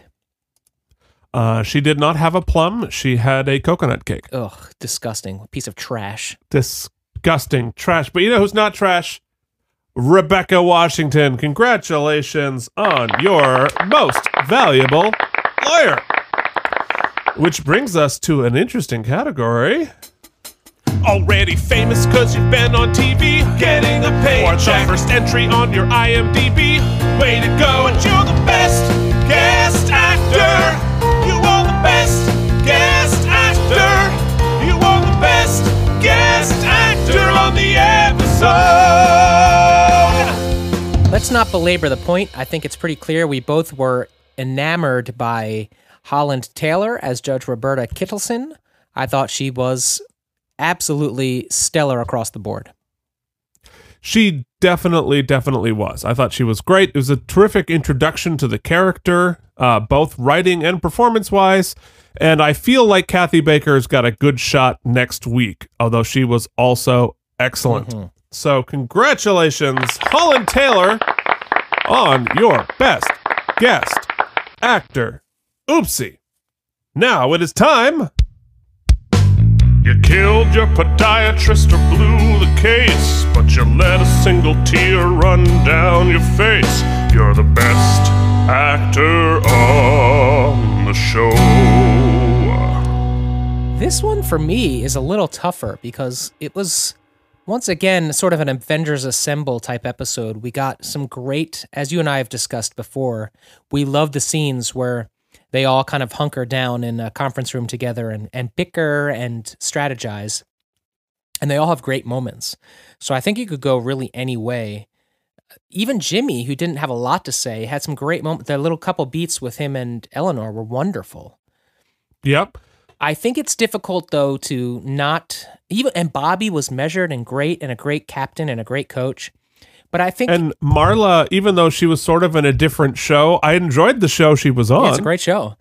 I just I think it would be it would be disingenuous for us to take it away from Lisa Gay Hamilton. This is kind of her episode and I think she did a wonderful job with everything she had to do.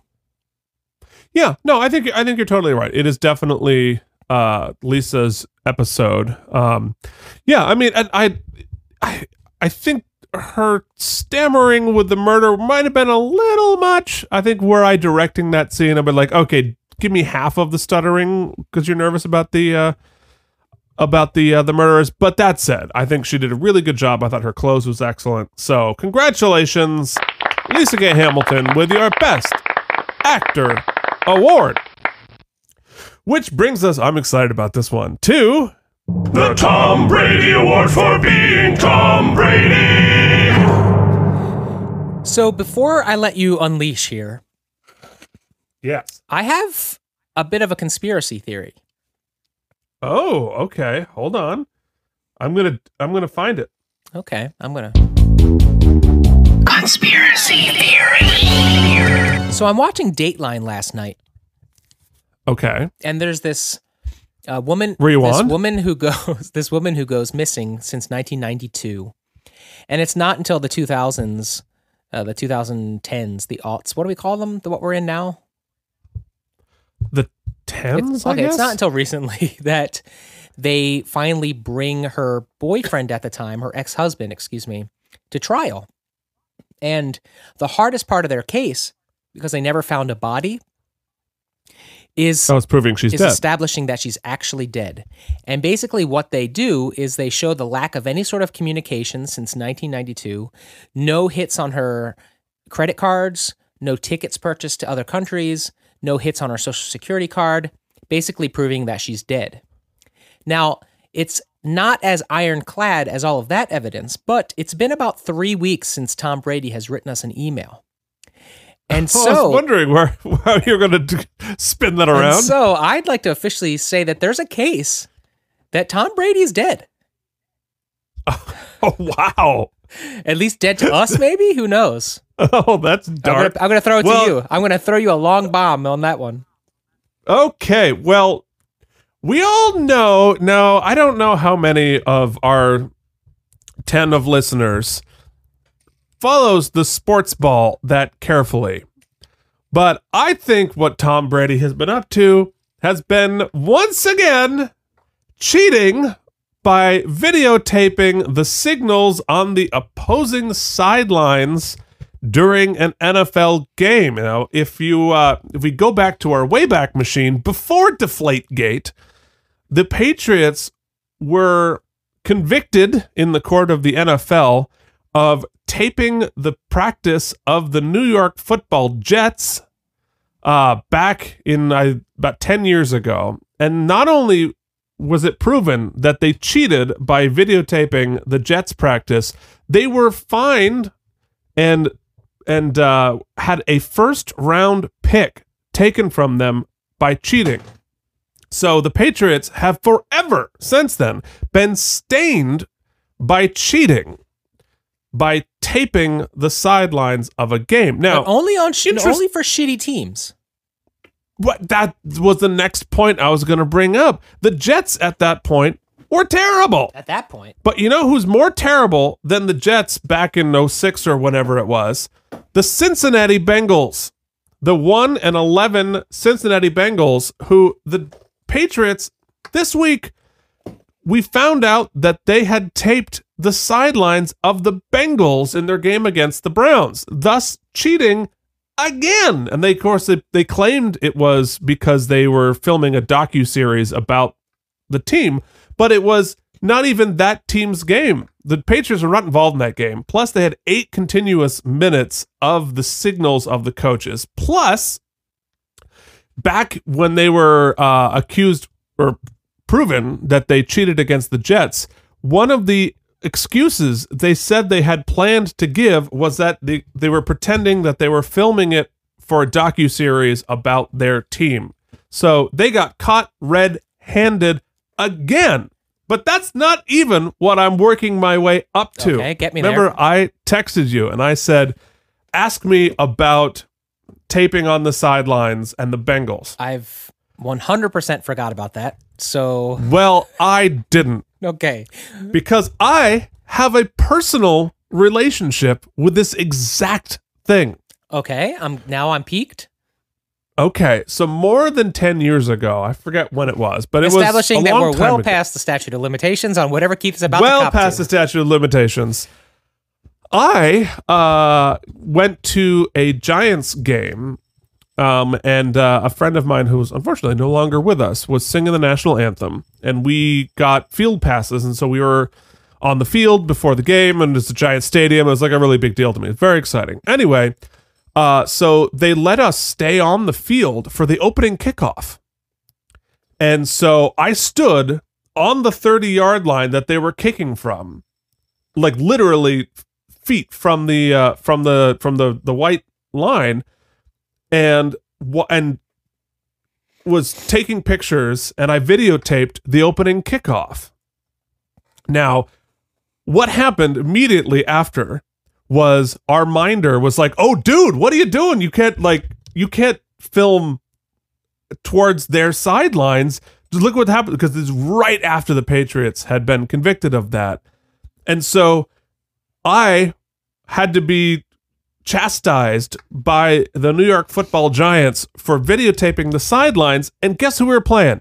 The Bengals. Oh. So I have done the same thing as the Patriots, taping the sidelines of the Bengals during a game from the field. So, uh, Well, let me ask. I don't know. Let I- me ask you a Go- go question. ahead. then. This is actually great for my cross examination. Okay. So you admit that you were chastised for I was. filming the Bengals sideline. Yes, specifically because we don't want to be they don't want to accu- we don't want to get accused of doing what the Patriots did. Fair. Now, my next question. Before that happened, what was your name? Keith, Okay. Uh, full name, sir? uh, Keith Varney. All right. Now, directly after that took place, what was your name? Uh, I believe it continued to be Keith Varney. To this day, what is your name? uh, Keith Varney uh, when I'm not using one of my many pseudonyms. Uh, members of the jury, I submit to you that though the evidence surely shows that Mr. Brady was on the sidelines personally filming, in fact, uh, members of the security team uh, found copious amounts of oopsie awards in his possession at the time. Right, right. Very suspicious. To Mr. Varney's own admission, that does not alter the fact that Tom Brady is Tom Brady and thus is still qualified as a member, as a nominee to be awarded for being Tom Brady on the Oopsie Mhm, Awards Tom Brady Award for being Tom Brady. So I submit to the jury and to the judge and to the listeners at home that the winner of this week's Tom Brady Award for being Tom Brady is Tom Brady. And furthermore, I will stipulate that the bestowment of the Tom Brady Award for being Tom Brady is conditioned upon being Tom Brady, not Tom Brady not being a dirty cheater. You can be a dirty cheater and the winner of the Tom Brady Award for being Tom Brady. So, congratulations, dirty cheater Tom Brady for winning the Tom Brady Award for being Tom Brady. Finally, guys, you can finally get out of the car and go back in and cook your family dinner because we have gotten to. Ladies and gentlemen, it is time to announce how many spare tires this episode gets. Keith, I'm going to let you take the lead here. Okay, fair enough.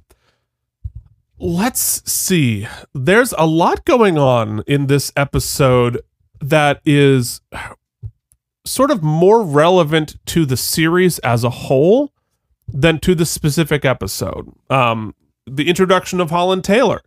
That's a big thing for the series. It- it's not, you know, going to be an episode she wins an Emmy on, but it's important. Same thing with Kathy Baker showing up. It's a great nod to the fans of Picket Fences and a great arc, but nothing really happened in that case thus far. There's a lot of laying groundwork. And the and the same like Tony Danza. wh- What a bunch of heavy hitter guest stars who all sort of set up an exciting thing that's going to happen later. So this episode itself feels like ah, it it's almost exposition Well, in yeah, a lot of it's- ways because very little actually happens here It's a little bit of the cocktail hour. it is the cocktail hour. It's uh, it was enjoyable. Performances were good. I thought that scene uh, with Judge Kittleson and Rebecca was dynamite. So there's some really good pieces here. Uh, but in terms of the whole episode, would I be excited to like, you know, have it come up on TV like, oh, I can't wait to watch this episode? No. It would make me want to watch the next episode possibly. So all told, I am I'm going to give it a seven. A straight seven. So it's like it's good. It's a good episode, but it's not an exciting episode which pushes it into the eights or yeah, I nines. think that it's a it's definitely a baseline episode. It's doing what they do well, great interaction between our co-stars, great i- uh, influences by the guest stars, great setup for things to come, and and continuations of things ongoing. Right, the Tony Danza stuff is literally just like Right. last episode. It's this. It's just it's a train that's still going down the tracks and all is excellent. and I'm excited to see where it's going. Like you said, we can't it can't say nothing makes it stand out because you know the right it's it's a product of the writing as well. So I'm I'm right there with you. I think a firm seven, better than average because I think the show is better than average show, but not in the upper echelon of excitement for the series. So I think a seven is a great, uh, and I think we're in agreement. So uh, the firm seven. Yeah. a firm seven It- and you need episodes like this in order to have the exciting episodes stand out and be exciting you have to establish a baseline if it's just craziness every week it's scandal and that point you have the law of diminishing returns it's like oh great something crazy happened it's not that exciting anymore so it's actually important for the big picture for the season i think it's helpful so that's it. We got some sevens. We have ourselves another episode of The Practice and another episode of the Out of Practice podcast. I'd like to congratulate us for not making any jokes about the term firm seven. We, that's true. Hooray for The us. restraint really is to be commended. Yeah, but let me tell you, this episode will be known for its restraint 15 shaken babies jokes. If you would like to commend us personally, you can do so by writing an email to out of practice podcast at gmail.com. Do you just want to see the restraint we show on social media? Feel free to see that at out of practice on any of your social media platforms, specifically Facebook and most importantly, Instagram. Or and you know you want to see what Linda looks like. Damn right you do. That'll be posted later today, I imagine, or probably Tuesday when the episode drops. Well, when it drops, yeah, Tuesday. If you would like to double check what we rated season one, episode 14, that didn't exist. So that would have been season two, episode something. you can find out precisely with our definitive rankings, out of practice podcast.blogspot.com. Way to fill that. Way to make that as long as you possibly could because the outro is really long before we finally get to. Laser sounds. Laser sounds to you, Sue, sir. No.